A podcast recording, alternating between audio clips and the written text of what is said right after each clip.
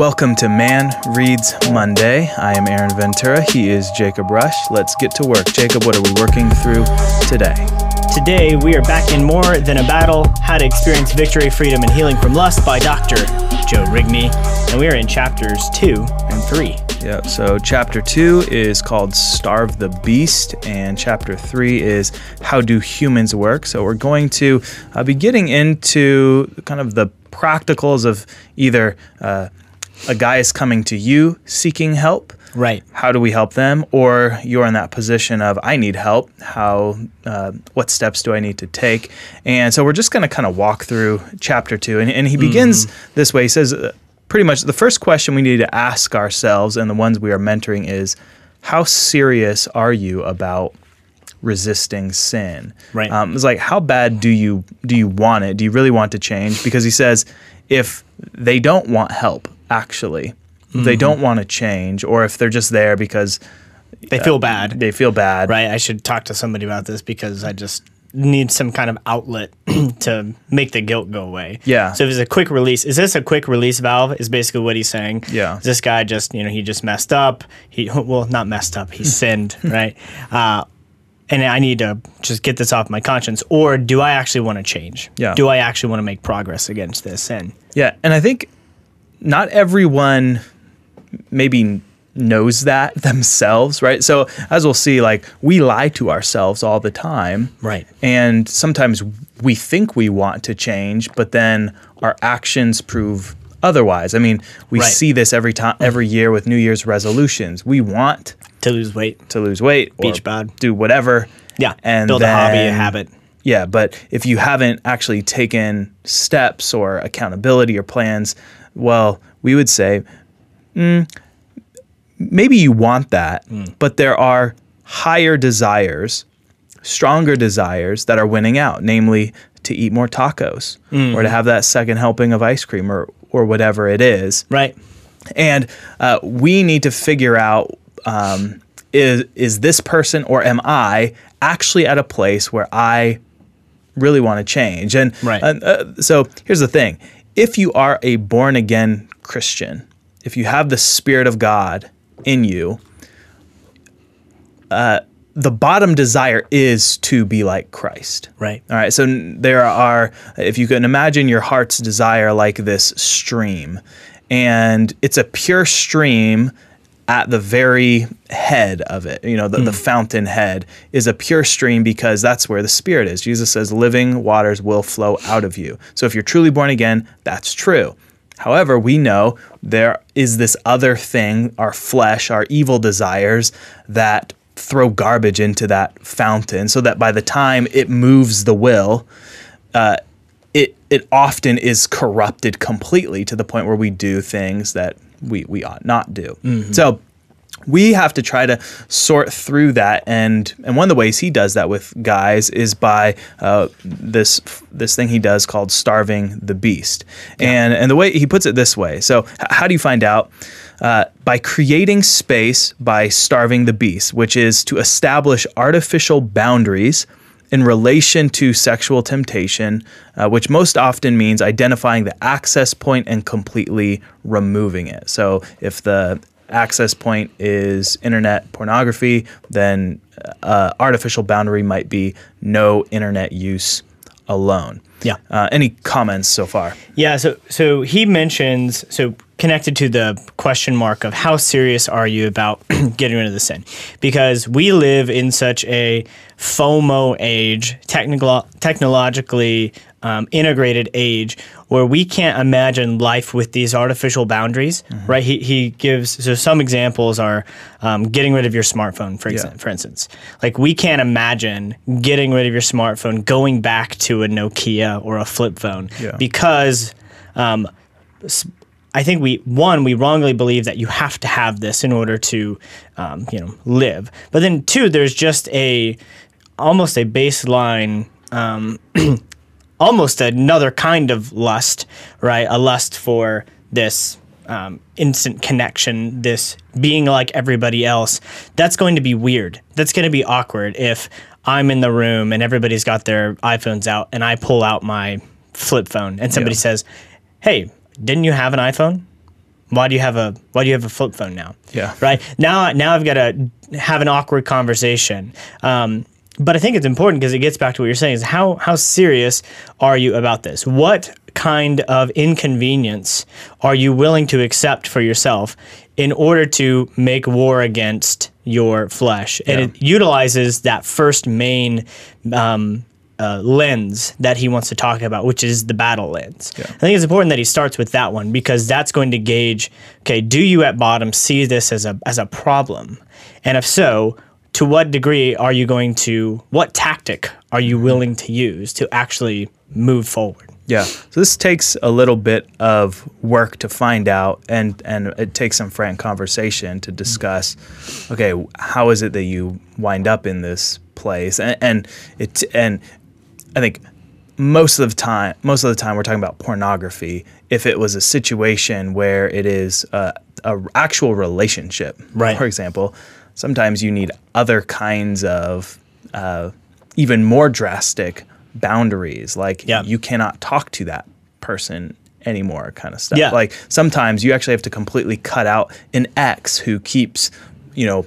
Pulling you, oh, I want to get back together, and you just Right. know that's a toxic person. And uh, a lot of times if you're like a new christian and you're coming from maybe a background that is full of ungodly friends and bad influences this is like the same kind of thing with drugs right Yeah. it's like we already talked about uh, porn as this kind of Poly dr- yeah poly drug and with real drugs it's a similar thing. There's a time of detox. Like i remember in florida uh, a guy just showed up on our doorstep. We let him uh, sleep at our house. It was a house just full of guys, so we, we were fine with him staying there. And then I took him to a like a drug rehab center. But this place is like a prison, right? Yeah. You, they're they're kind of doing this. They're trying to they're trying to starve the beast so you can actually get clean, Right. And then work with you until you actually have some self control again. Mm-hmm. So I mean, that's the level we're talking about. And as uh, as with like a a drug addict or an alcohol, uh, someone who calls himself an alcoholic, uh, a drunk, uh, there are people, there are ways you can actually get clean, but Right. not everyone is at the point of I'm willing to commit myself to an institution Right. to get that uh, clean cleanness, to get that Yeah. out. And this is where actually um, this kind of gets, you know, segues into the next section, asking the question about legalism, because um, there are creative ways that he's going to say to create artificial boundaries. Because again, the objection becomes, oh, but I need my computer for work. I need cell phone for mar- you know, for my social media business that I do, whatever. And he's going to say, okay, create bound creative boundaries that protect you. Like I can't get on the internet alone. Yeah. So I have to, or so if my wife's asleep, I've got to drive to the coffee shop in order to fulfill this. And the reason why I think that's genius is he connects it to this next question of is that legalism? And he's going to say no, it's not legalism because what we're trying to do is try we're trying to retrain the conscience.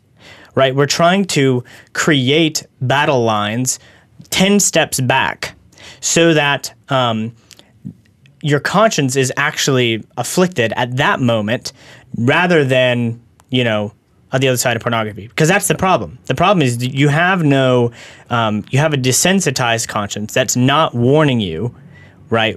And what we need to do is we need to make it feel um, attuned to these minor boundaries on Yeah. our way to the big oops, right? Yeah. He says the goal of this whole accountability confession thing is twofold. Number one, as you said, retrain the conscience so that it is not numb to sin. So this is one of the places where often we don't even realize how desensitized we are. I remember when I was uh, in junior high and high school and I started listening to rap music and uh, like so I still had these, you know, virgin ears. I don't like cuss words. I, I just never I never liked that. Yeah. Um, and so I would listen to like edited versions of extremely like offensive, Like, you know, the one where like 30 seconds is like blank, Yeah, you know, so- on the radio, and you're like, huh? yeah, and and it wasn't until I like stopped listening to that stuff altogether that I realized how much of an effect that it had on me, even if I wasn't listening to the words, but uh, the whole kind of spirit and uh, aggression and anger and Right. things that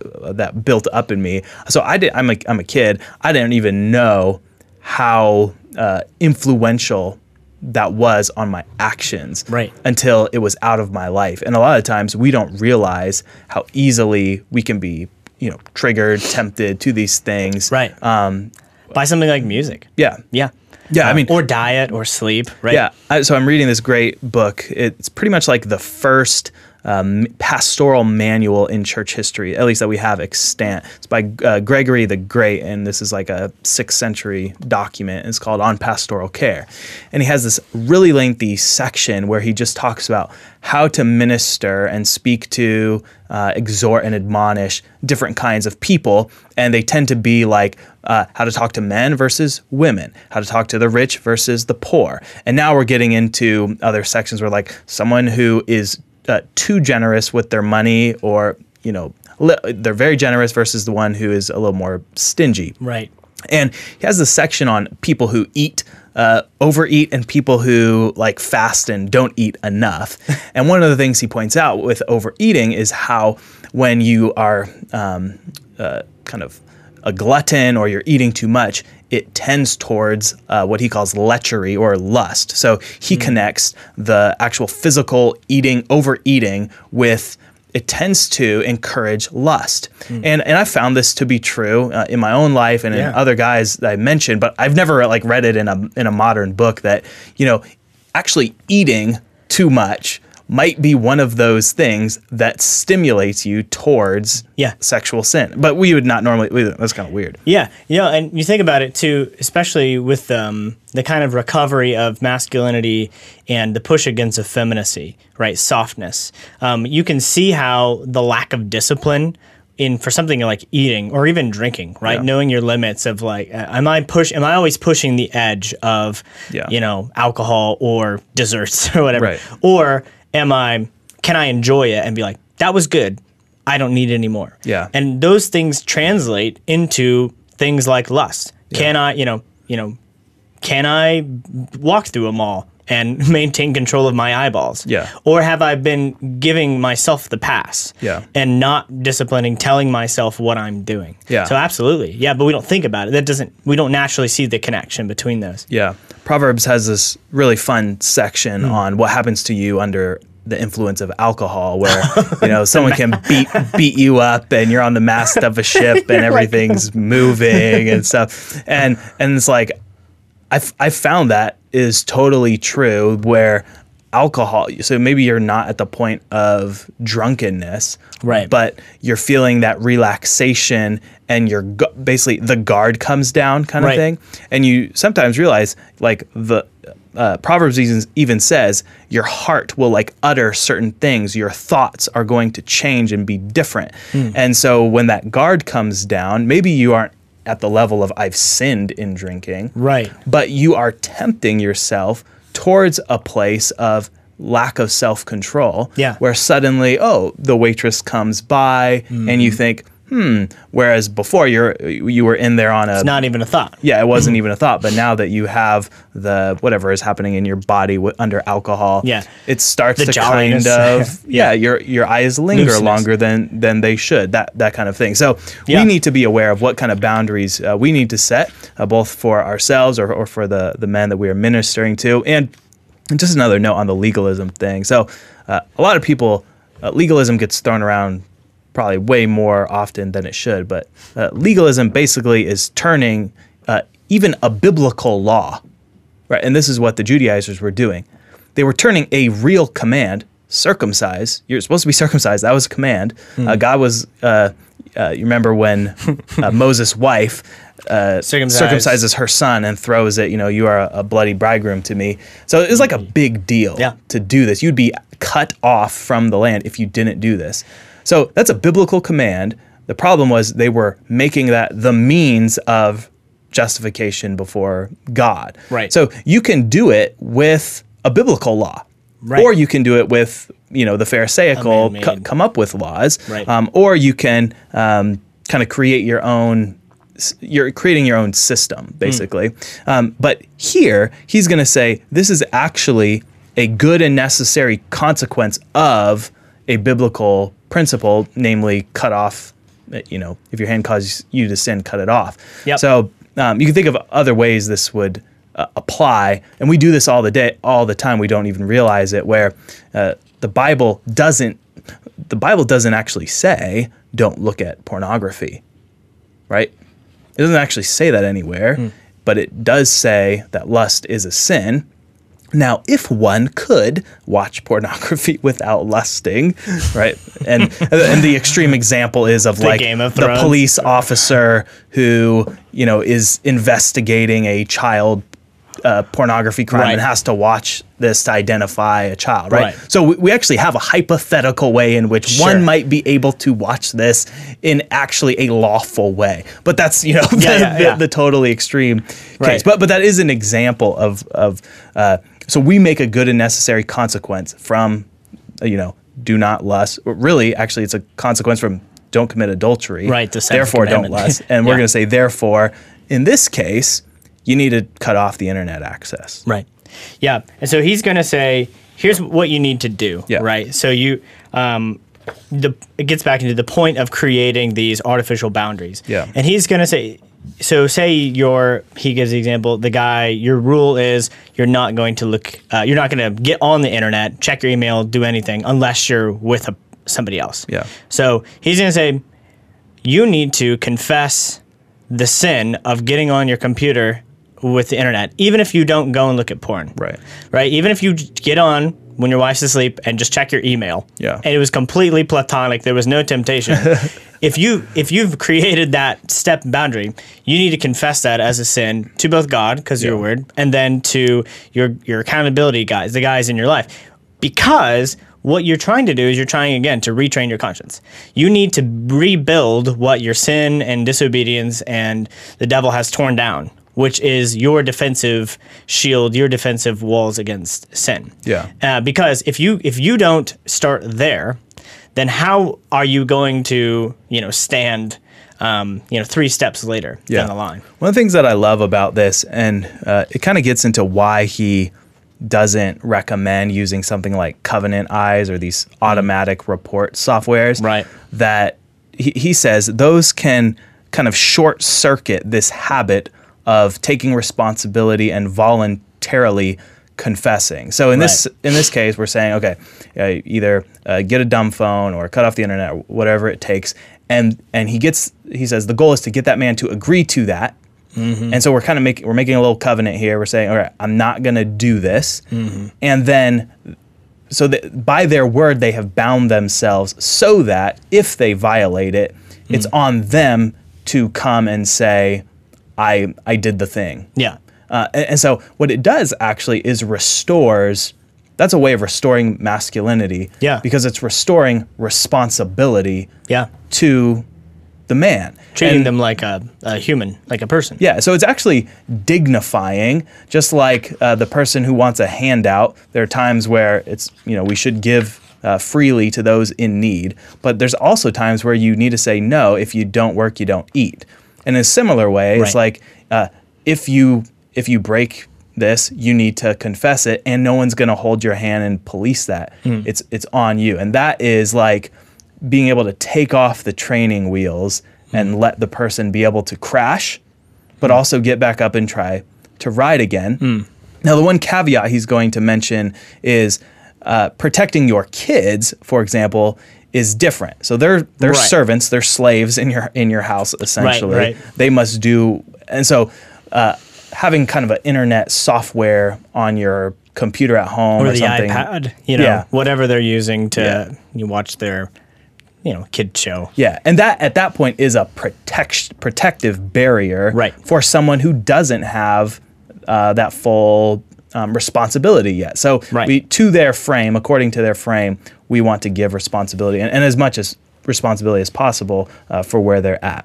Right. Um, one of the other things he talks about here is uh, accountability. So having those kinds of people you can trust, specifically other men. So this is uh, on page 41, a better way.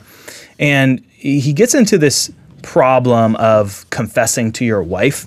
Yeah. So uh, this is really interesting. So basically, if you make your wife your accountability partner, he says it kind of runs into a number of problems, being she's the one who's giving you kind of absolution rather than God. Yeah. Um, and he has this great example of, um, so he, he says, he'll want to confess her in order to get relief. He also knows that the confession will hurt her. And it, this is the analogy he uses. In this scenario, confessing sin is like throwing up. You feel relieved afterwards, but now your wife is covered in vomit. That's like a great example of Yeah. why you um, want to be careful with what needs to be confessed and what doesn't, Right. and have that input um, from other men. So here, so here's like the basic three step uh, way of confession. So confess your sins to God. Uh, against you, you only have I sinned. Psalm 51. Then uh, confess the sin to other man, to other men. Uh, he says without mince words or euphemism. So use the biblical words for sin. Right? I lusted. I I did this, and then confess to your wife with the appropriate level of detail. Only say what really needs to be said, knowing that God God knows everything, and Yeah. God is the one ultimately who's going to be the the judge of it. Well, one of the things it reminds me of, uh, and Joe's got a chapter later on about nuisance lust, but um, if you go read the essay "Nuisance," I think it's nuisance lust in Yeah. "How to Exasperate Your Wife," he's talking about you know walking through the mall Yeah. with um, you know and with your wife passing by a, a lady who's not wearing as much clothes as she sh- should, and and essentially some of this has to uh, has to deal with how should you talk about your temptations with your wife Yeah. um, with your uh, and then you know if you're engaged with a fiance as you think about because when you marry somebody you're not just marrying their strengths you're marrying their weaknesses you're marrying their temptations Yeah. so it's helpful to, like you're saying to a certain degree to know where are you going to be tempted Mm-hmm. and then the flip side in marriage is like how can i serve you right is like god gave man wife and wife man in order to avoid sexual immorality. Yeah. right? So um, so you don't want to be in the place where you're talking about okay what is appropriate to share in terms of your um, with your wife when you when you sin sexually. Um, it's sort of like the same question of how much should you tell um, somebody that you were envying them? Yeah. right? Right. Like, I don't want to know. right right. So so it, it depends on how public the event so um the so struggling uh, going and looking at porn masturbating um, is a one category Yeah. being at work and a thought going through your mind about the receptionist Yeah. and ah is another thing right um, if you confess the latter to your wife every time you happens Yeah. like Joe says, you are uh, you are creating your own problem where you're you are trustworthy in a certain sense, but you're teaching her to not trust you. Yeah. Um, and basically, I think learning to have those kind of conversations on how can I, as the as a husband, bring my wife in as my helper Yeah. to help me be strong against these kind of temptations, um, rather than dumping them all on you. Like, yeah, I just like that example of like, hey man, I was really envying you in my heart. Yeah. and but they had no idea. Yeah. Well, now they're gonna like they're gonna if they're good Christian, they'll try to brush it off. But Yeah. even even if It's like I wish I didn't even No. want to have that thought in my mind. because now right? it's gonna be hard for for me to yeah you Yeah. just create it's, other yeah, it's changed. It's changed the nature of the relationship, and uh, th- this is one of the problems with like living in this sinful world Mm-hmm. is that there are certain things that cannot be fully reconciled Hmm. until like we have new bodies, right? You- and you think about something like a divorce or, or or something like adultery. It's like imagine you do that, you reconcile with your wife, she takes you back, but that woman still goes to the same church as you. Right. Right? It's like probably you're that's going to be awkward, Yeah. right? Yeah. Um, or you may want to move. There's certain there's certain situations where it's like, all right, I'm glad Yeah. that I don't have this long string of x's that I see every day uh, Right. when I when I go around. now it, that would just like that that just adds more work to your mental. Like I need to forget that. I need to Yeah, to not think not about that on that, anymore. yeah. yeah. Anyway, that's just a thought that came to mind. Is like, how do you do that? Um, knowing what's appropriate is why you need good godly men in your life, but then also knowing the publicity of the offenses deal in order Yeah. to how do you deal with that Yeah. with? And, and one of the things I actually hope that happens as a result of this book is so I, I plan on having my wife read this at some point, but I also think uh, if you're a guy who um, just wants to put up some walls of accountability, even if you're doing well, a great way of doing that is like get it, getting this book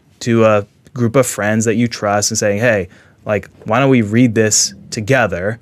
And then as you're going through it, you're learning some of these same principles so that you can have a shared uh, shared trustworthiness and principles for yeah. yeah okay let's let's do this so that we can talk to each other when we need a place to uh, repent and confess and then also get counsel for like how should we Yeah. um, you know talk to our wife or whatever after it so Yeah. you can use this book as a way of getting getting there without just being like hey dude i need to tell you some sin that i did it's like okay uh, sure i guess Right, Uh, but yeah. where's the body hold on like am i i'm gonna have to take you to the police No, no, no. right Yeah. so, okay, uh, well, let's briefly uh, talk about chapter three how do humans work? And he talks uh, about human nature in these five different states. So, on page 51, Jacob, do you want to just walk us uh, real Yeah. briefly through these?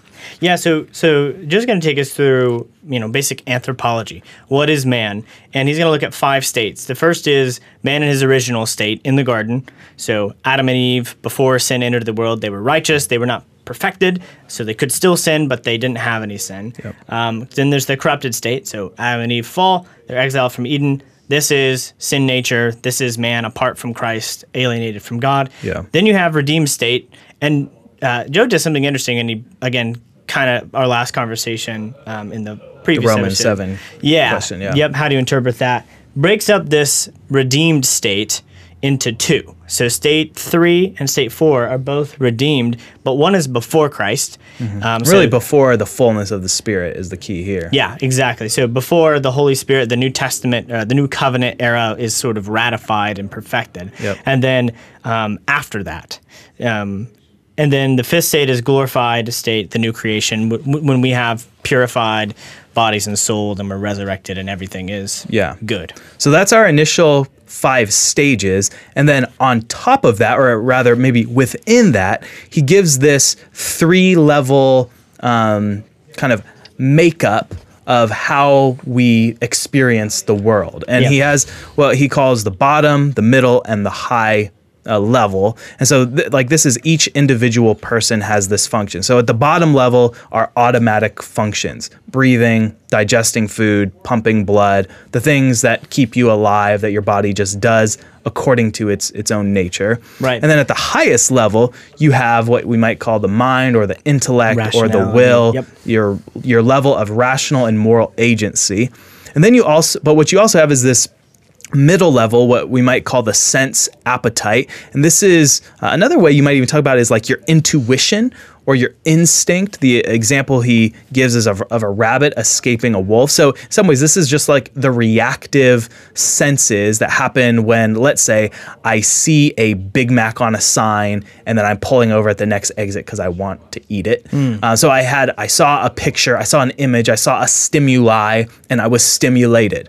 So, you see pretty girl, you want pretty girl, right? You see yummy food, so you want to eat yummy food Yep. And that's the middle level and and then he gives this analogy for um, d- describing these levels as someone trying to ride an elephant or a, a rider on top of an elephant what do you think of this analogy The elephant analogy. yeah No, I thought it was I thought it was really helpful. I'm trying to make sure that I understand it correctly. So he essentially s- thinks of the higher faculty, Yeah. the the reason as the rider. yeah so that's you on top of the elephant That's uh, and, and it's presuming obviously that the reason is the highest faculty. Yes. It's the seat of the soul. Yep. Um, it's basically the you stripped off of everything. Yeah. Um, now obviously that can be sinful, right? It could be it could be not in obedience to God, and you may not it may want wicked things. Yeah. But that is the highest principle. And then the rider, uh, s- sorry, the uh, the, The elephant, elephant. itself is both the lower and the middle. Yeah, I'm, well, we're not even really. It doesn't really matter about the bottom level because if true. those aren't functioning, you're dead. right or you're handicapped right like Yeah. you're not yeah Yeah. So the so we're, we're really talking about how to rule over this middle level sense appetite, and he's going to say, hey, that's actually a pretty good description for. Uh, kind of the flesh. The flesh is uh, the body and its desires under the power and dominion of sin and the curse. So, kind of letting the elephant run wild, he would say, is living according to the flesh. You're Yeah. doing whatever the sense appetite wants, and in and in that sense, to kind of reverse the picture, the elephant's riding you, or you know, you have no control and you're just holding Like on, the wild horse letting going. it, yeah, letting it take you where it will. Right. And so the Christian life, or this walking by the spirit that's what this whole book is about is kind of how do you tame the elephant? How do you govern or to use abolition of man words rule that big fat belly. Yeah how do you rule that big fat belly? So he's going to build on this. We're going to come back to this uh, multiple times uh, through it. Any uh, final thoughts on these two chapters I think that's really, really helpful because um, what he's trying to do there with that middle category is he's trying to say there's something about us being, without going too deep into it and getting into a nitty gritty, he's trying to say there's something about us being embodied souls, Yeah. which um, presents uh, this aspect of us that is within and yet without our control, right? Um, we talk a lot about you know habi- you know habitual sin or habits, Yeah. um, or ways that we've been shaped and formed by culture and even our own upbringing, and that's what I think this middle category is really helpful at explaining and, and is saying, okay. Um, you um, you have this baggage, right? Or you have this inability to do something, which is both the result of sin and the result of environment. Yeah. Um, or or um, as Lewis talk, Lewis will talk about it in terms of. Um, uh, physiology, Yeah. right, and you have the different uh, temperaments, or Yeah. some people are just born with poor physiology. Yeah. sorry, you've you've got a temperamental body. Yeah. Um, and I think that's really helpful because it presents ways of thinking that helps you fight. Yeah. Because we think about all this is is more than a battle. We want to give ourselves categories to think through what does realistic progress look like Mm-hmm. and how can we not get discouraged when it seems like our bodies are fighting us Yeah. uh, when it seems like that we really have very little control but these categories help us to go "Ah, actually here's the different things that in place and gives you framework to say okay no we are making progress it's just it looks like this yeah so I actually i really i really appreciated it Yeah, and I think this is just a it's an analogy for what scripture describes all over the place. So Yeah. Paul will talk about the Gentiles who live according to the flesh, who walk about uh, who are drawn away by their own lusts, right? It's just even that image, they're drawn or pulled away by their own desires. So we all recognize that there's something uh, there's us, but then there's this other us within us, and that we're these kind of uh, even the unbeliever is this sort of like fractured, uh, divided person against themselves. Yeah. and then all the more once you are given a new nature. Now that now it's like it's total warfare within you, Right. And one has to. Uh, the spirit is waging war against the flesh. And I think this is where, um, if you feel stuck, this is a place where you should put a stake in the ground for hope. That you, that you that knows there's a problem, that you that delights in the law and your inward being, that you that's saying, I know this is wrong and I want to be different. Like, re- claim that. That's you. That's the rider. And now take a step back. You, know, you may not even be on your elephant. it may be it may be galloping around. But look at it and realize that's me too. Yeah, And I have control of this.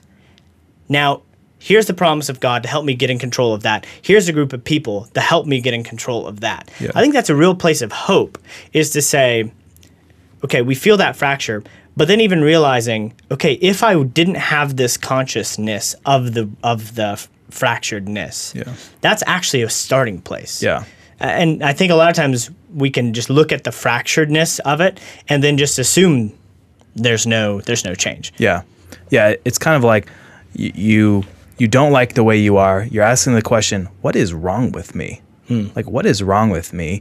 And without getting a proper diagnosis, so we know that we know the problem is sin, but do you actually realize all the different levels that sin has infiltrated on? Yeah. And if you're only fighting on one level, you're not going to get victory. There has to be a complete a total transformation, a fight on multiple levels in order for that sin, to, for real change to, to actually happen. Yeah. So um, that's chapter two and three. We hope you guys are uh, reading along, uh, enjoying this book. If you have uh, thoughts on it, we also have a, a Facebook group for Man Reads uh, Monday if you want to post questions or comments or thoughts as you're reading along. Uh, but until next week, Jacob, what should people do? Well, whatever people do this week, Aaron, they should. I think we added by faith last time, so they should by faith get that wisdom. Wait. Oh no, I forgot. Get that wisdom, build that house, rule that big fat belly, and stack dollars for the grandbabies.